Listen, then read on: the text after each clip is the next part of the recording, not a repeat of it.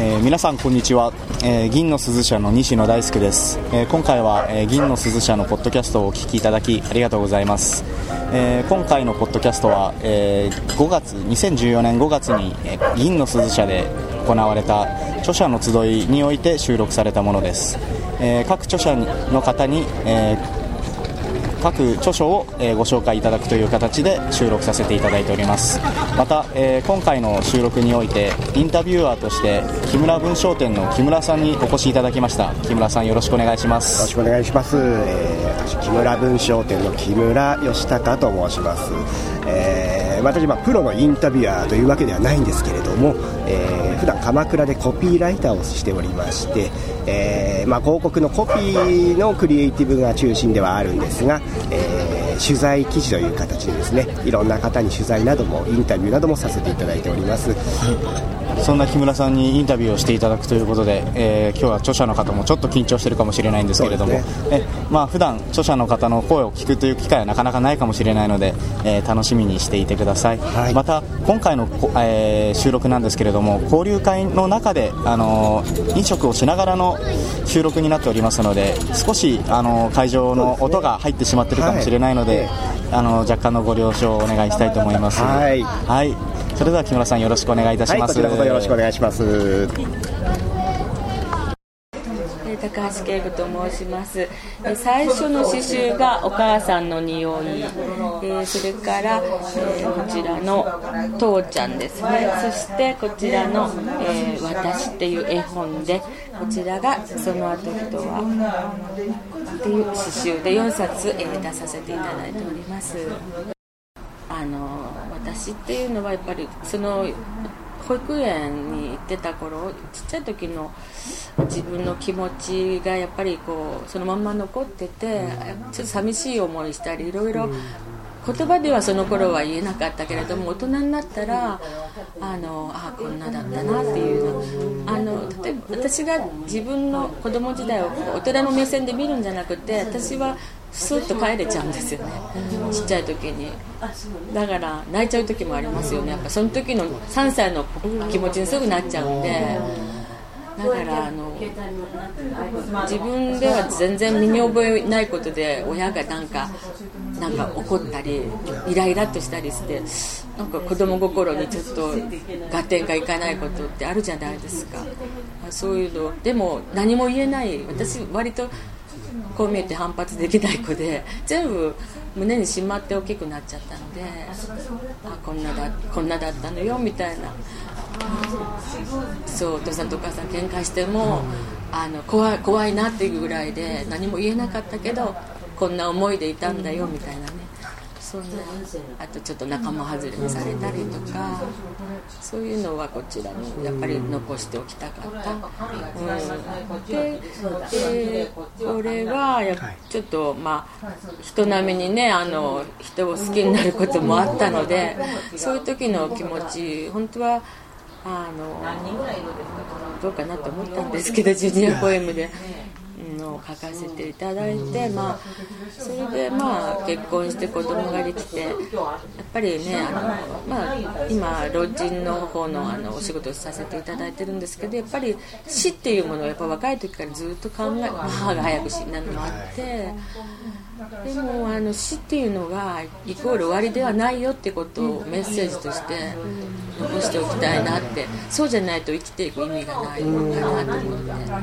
あの絶対にあの死んだら終わりだからどう生きたっていいんだみたいなねことで生きてほしくないなっていうのもあってずっとつながっていくからっていうメッセージをぜひね残したいなって思って はい。あの書いたんですけどね。はい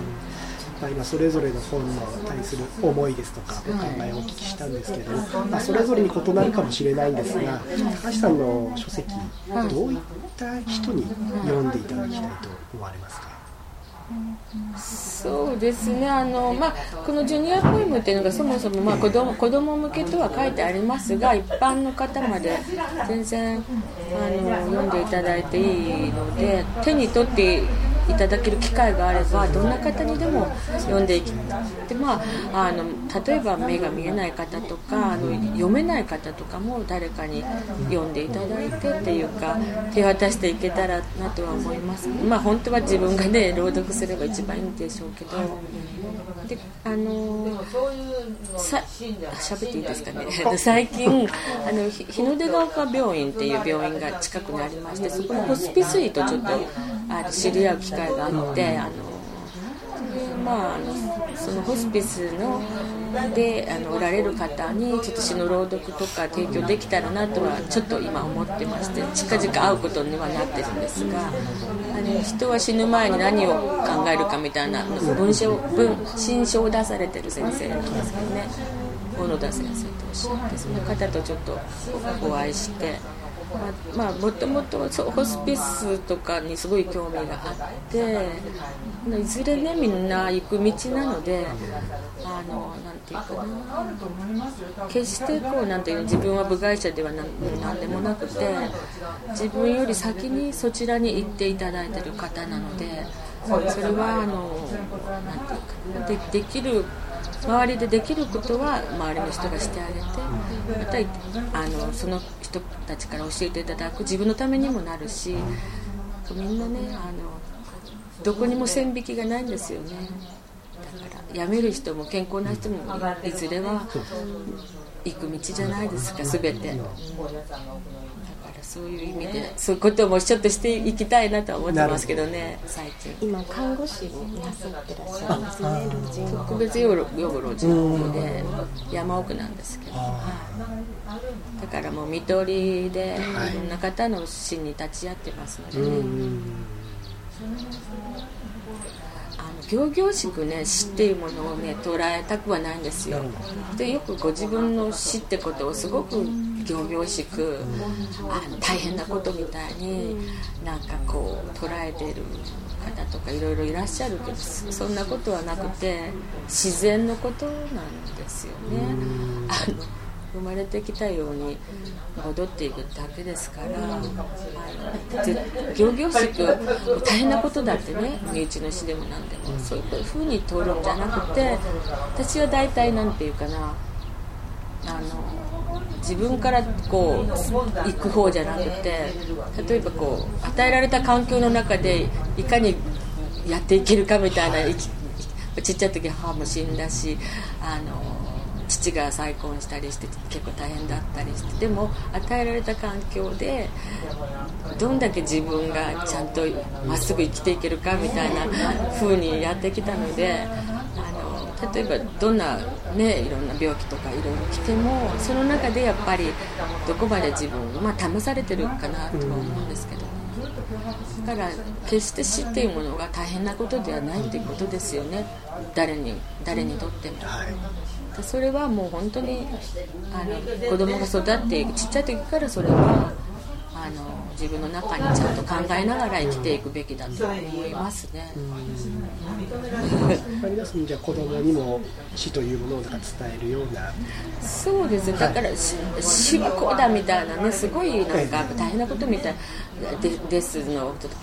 教育とかってよくありますけど。そんな風にこうなんかあの大げさに教えるべきものじゃなくてちっちゃなことから例えばあの葉っぱだって落ちていくしちっちゃな虫だって死んでいくしなんかそういう流れの自然の流れの中でやっぱりあのなんていうか教えるんじゃなくてこう自分でこう考えていくってちょっとずつね水が砂に染み込んでいくみたいじゃないとこうだよみたいな。じゃあダメでやっぱり自分の中でもその自分の哲学として生きていかないとみんな一人一人の命なんでちっちゃい時からそれは自分で自分の命をどう考えるかってところですよね。なんかすごい偉そうなこといやいやいや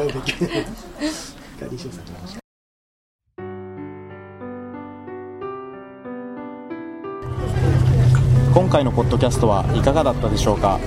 えー、著者の声を聞くという、えー、機会はあまりないかもしれなかったのですけれども皆様お楽しみいただけたでしょうか？えーインタビューをしてくださった木村さんいかがだったでしょうか？はい今回ですね、えーたくさんの著者の方にお話を伺って、えーそれぞれの本を書かれた時の思いですとかどういったこう読者の方に読んでもらいたいですとかそういういろんなお話を伺えて大変楽しい時間を過ごさせていただきました。またそれぞれの本に対する興味ですとか魅力もすごく感じられて改めてそれぞれの本を読んでみたいなと思いました。はいありがとうございます、えー今回はインタビュアーとして木村文商店の木村さんにご協力いただきました。木村さんどうもありがとうございました。どうもありがとうございました。それでは皆さんまた次回もお耳にかかりましょう。さようなら